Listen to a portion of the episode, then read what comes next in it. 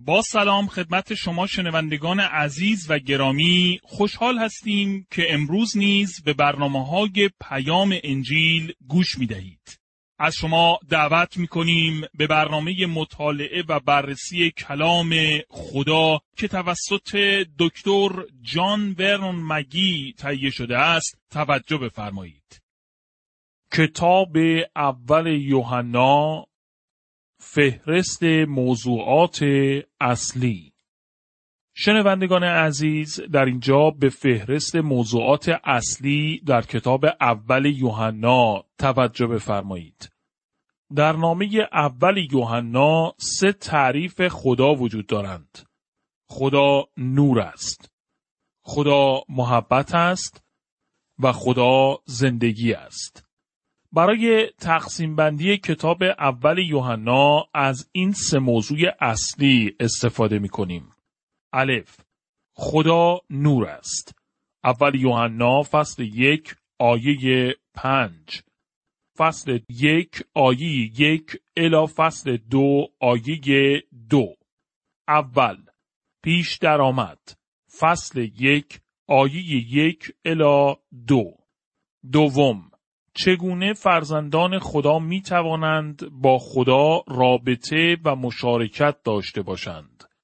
فصل یک آیه سه الا فصل دو آیه دو یک توسط قدم برداشتن در نور فصل یک آیه سه الا هفت دو توسط اعتراف گناه فصل یک آیه هشت الا ده.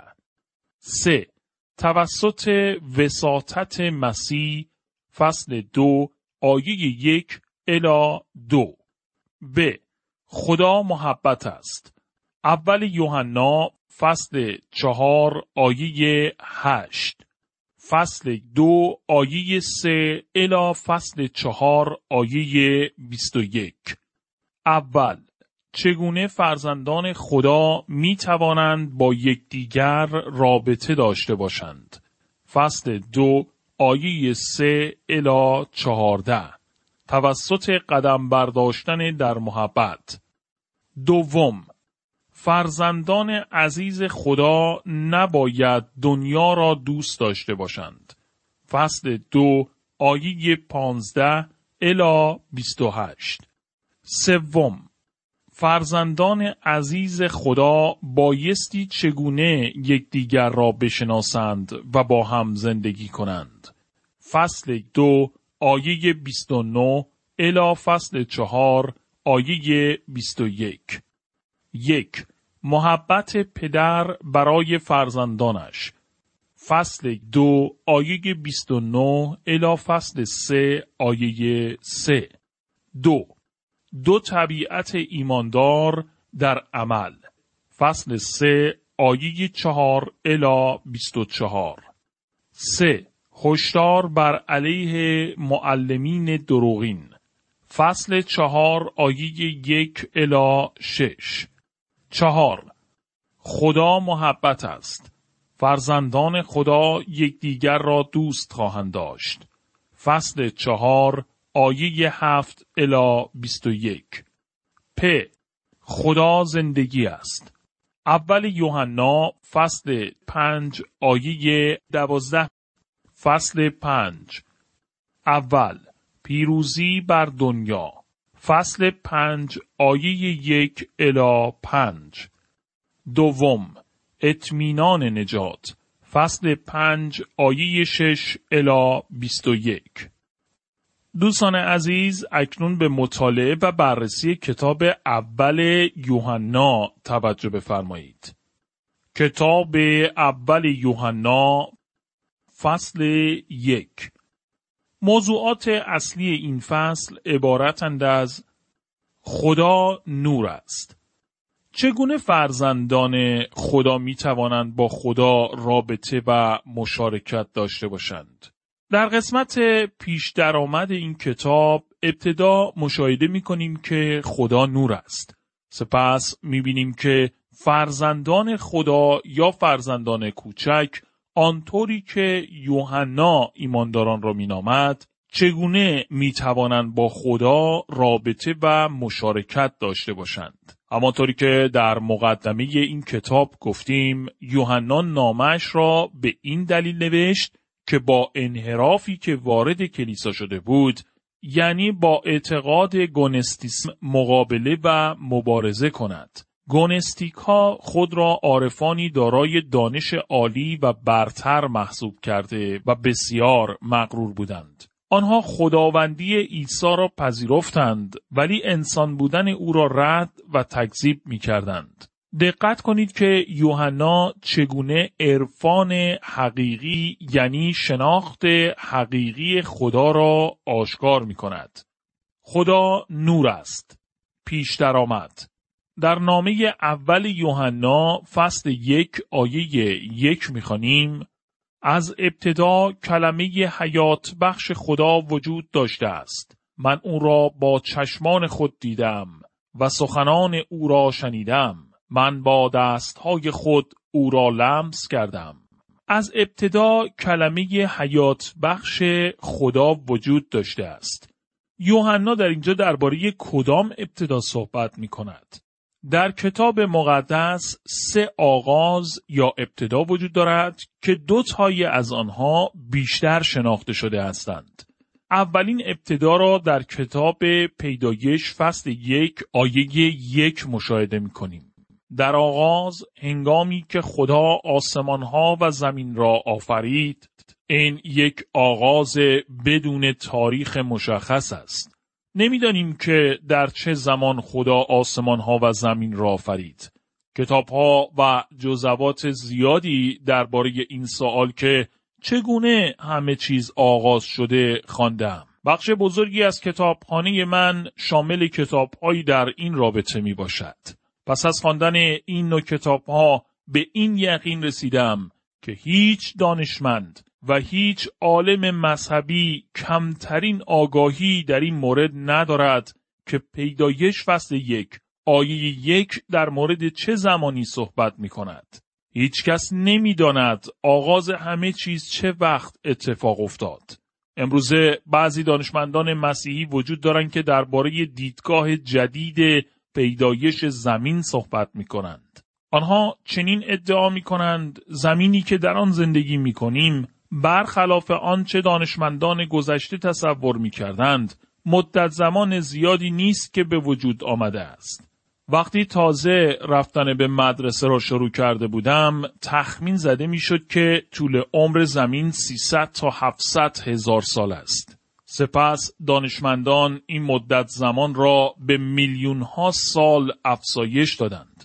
زمانی که تحصیلاتم را به پایان رساندم، طول عمر زمین تقریبا دو میلیون سال تخمین زده می‌شد. اکنون این مدت به بیش از یک میلیارد سال رسیده است. نظرات در این مورد کاملا متفاوت است. امروزه بعضی از دانشمندان دیدگاه قدیمی در ارتباط با طول عمر زمین را کنار گذاشته و مدت زمان کمتری را به عنوان عمر زمین تخمین می‌زنند.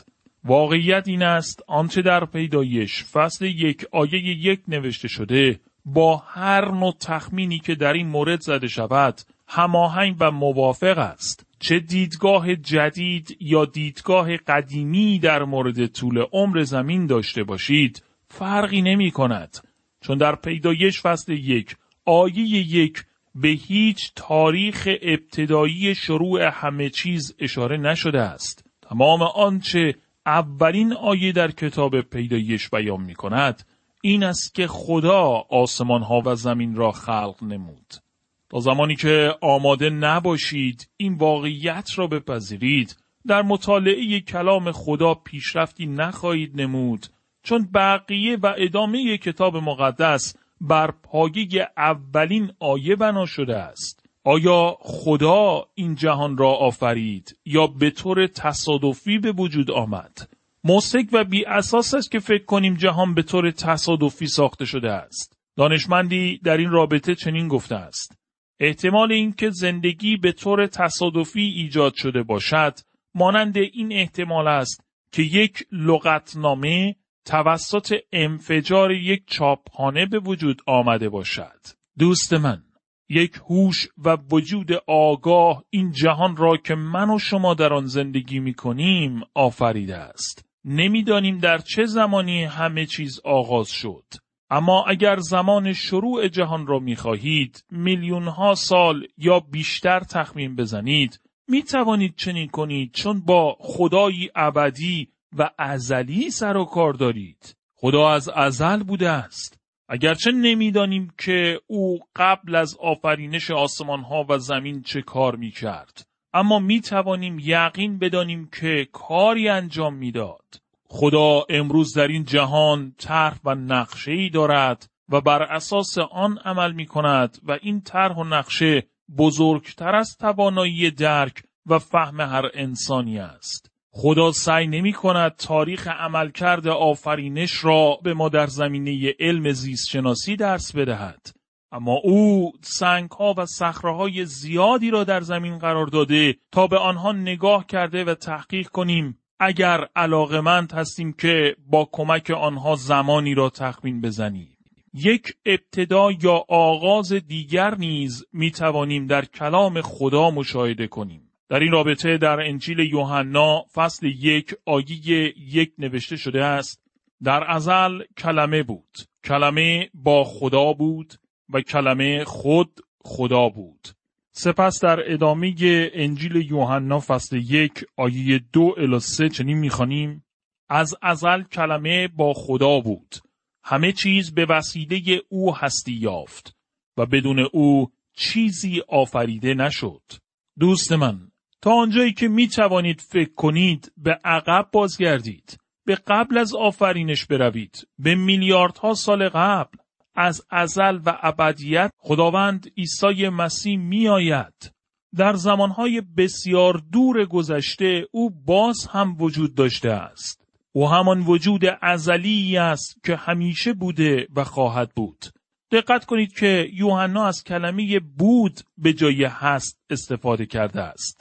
در ازل کلمه بود به این معنا است که شما می توانید تا آنجایی که می توانید به عقب بازگردید و مشاهده کنید که مسیح از ازل و ابدیت می آید تا با شما ملاقات نماید. این یک حقیقت عظیم است که بسیار فراتر از درک و فهم من می باشد. قادر به دریافت و فهم آن نیستیم تا زمانی که به انجیل یوحنا فصل یک آیه چهارده توجه کنیم که می‌گوید کلمه خدا انسان شد و بر روی این زمین و در بین ما زندگی کرد. این آیه ما را به بیت لحم می‌برد جایی که او متولد شد و در آن زمان شروع به فهمیدن و دریافت حقیقت می‌کنیم. سومین آغاز یا ابتدا که در کلام خدا است را در نامه اول یوحنا فصل یک آیه یک مشاهده می کنیم. از ابتدا کلمه حیات بخش خدا وجود داشته است و این به زمانی اشاره دارد که عیسی مسیح در بیت لحم به دنیا آمد. وقتی عیسی مسیح تقریبا سی ساله بود، یوحنا با او آشنا شد. یوحنا و برادرش یعقوب او را در شهر اورشلیم دیدند و بعدا در حال انداختن تور ماهیگیری در کنار پدرشان بودند هنگامی که عیسی مسیح به نزد آنان آمد و آنها را فراخوان تا از او پیروی کنند. آنان پدرشان را که شاید یک ماهیگیر با تجربه بود ترک کردند و از عیسی مسیح پیروی نموده و با او همراه شدند. اکنون یوحنا در اینجا می‌گوید می‌خواهم درباره او به شما بگویم و او به طور واقعی شخصیت عیسی مسیح را می شناخت. یک با گوشهایمان او را شنیدیم. دو با چشمان خود او را دیدیم. سه به او خیره شده و نگاه کردیم. چهار با دستانمان او را لمس نمودیم. البته یوحنا در مورد عیسی مسیح که در جسم ظاهر شده و ارتباط شخصی خودش با او صحبت می کند وقتی عیسی هنوز بر روی این زمین بود. او را شنیدیم. منظور یوحنا شنیدن افکار و عقاید او نیست بلکه او در مورد این واقعیت صحبت می کند که با گوشهای خود سخنان عیسی مسیح و صدای عیسی مسیح را شنید و انگامی که یوحنا به عیسی مسیح گوش می‌داد او در واقع به خدا گوش می کرد. با چشمان خود او را دیدیم. رسولان نه تنها فقط شنیدند که عیسی سخن می گفت بلکه او را با چشمان خود دیدند. امروز نمی توانیم عیسی مسیح را با چشمان خود یعنی با چشمان فیزیکی و جسمی ببینیم. ولی می توانیم او را با چشمان ایمانی ببینیم. در اول پتروس فصل یک آیه هشت چنین نوشته شده است با اینکه شما تا به حال مسیح را ندیده اید اما او را دوست دارید اکنون نیز گرچه او را نمی بینید اما به او ایمان دارید و این ایمان چنان شادی عظیم در قلب شما به وجود آورده که قابل وصف نیست. و آنگاه که تومان نمی‌خواست زنده شدن عیسی مسیح را باور کند تا زمانی که او را ببیند و دستانش او را لمس کند وقتی خداوند عیسی مسیح خود را به او نشان داد در انجیل یوحنا فصل 20 آیه 29 به توما گفت بعد از اینکه مرا دیدی ایمان آوردی. ولی خوشا به حال کسانی که ندیده به من ایمان میآورند. امروزه ما با ایمان قدم برمیداریم و خداوند عیسی مسیح می‌تواند همانطوری که برای توما و یوحنا واقعی بود برای ما نیز واقعی باشد. به او خیره شده و نگاه نمودیم. کلمه ای که در اینجا برای دیدن به کار رفته می‌تواند خیره شدن معنا شود.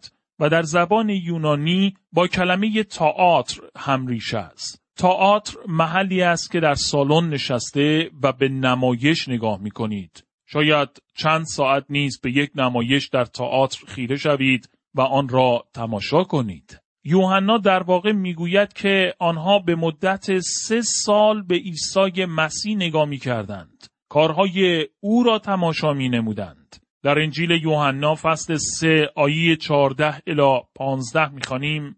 همان گونه که موسا در بیابان مجسمه مار مفرقی را بر چوب آویزان کرد تا مردم به آن نگاه کنند و از مرگ نجات یابند. من نیز باید بر صلیب آویخته شوم تا مردم به من ایمان آورده از گناه نجات پیدا کنند و زندگی جاوید بیابند. در طی سفر قوم خدا در بیابان مردمی که مارها آنان را نیش زده بودند باید برای اینکه شفا یابند به مجسمه مار مفرقی که بر چوبی آویزان شده بود نگاه می کردند. یوحنا این اتفاق را در ارتباط با خداوند عیسی مسیح به کار می‌برد وقتی می‌گوید که اکنون نیز ما برای نجات یافتن باید در ایمان به او نگاه کنیم. بایستی به او خیره شده و به دقت توجه کنیم. ما در مطالعه و بررسی کتاب اول یوحنا این کار را انجام خواهیم داد.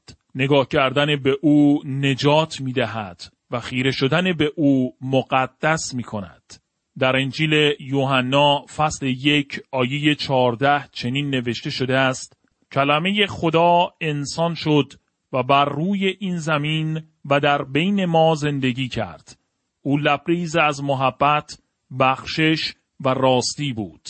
ما بزرگی و شکوه او را به چشم خود دیدیم. بزرگی و شکوه فرزند بینظیر پدر آسمانی ما خدا. بسیاری از ما بایستی بیش از اینکه فقط برای نجات به او نگاه کنیم با او وقت بگذاریم به او خیره شویم و با چشمان ایمان به او توجه کنیم. با دستان خود او را لمس نمودیم. یوحنا در اینجا می‌گوید که آنها بیش از اینکه فقط از فاصله دور به او خیره شده و نگاه کنند او را لمس کردند. در اینجا به یک رابطه نزدیک و صمیمی اشاره می شود یوحنا در آن اتاق بالا هنگام شام آخر به آغوش عیسی مسیح تکیه داده بود. عیسی مسیح پس از قیامش از مردگان در حالی که با ایمانداران صحبت می کرد در انجیل لوقا فصل 24 آیه 39 الی 40 چنین گفت به جای میخها در دستها و پاهایم نگاه کنید. می‌بینید واقعا خودم هستم. به من دست بزنید تا خاطر جمع شوید که من روح نیستم چون روح بدن ندارد. اما همانطور که می‌بینید من دارم.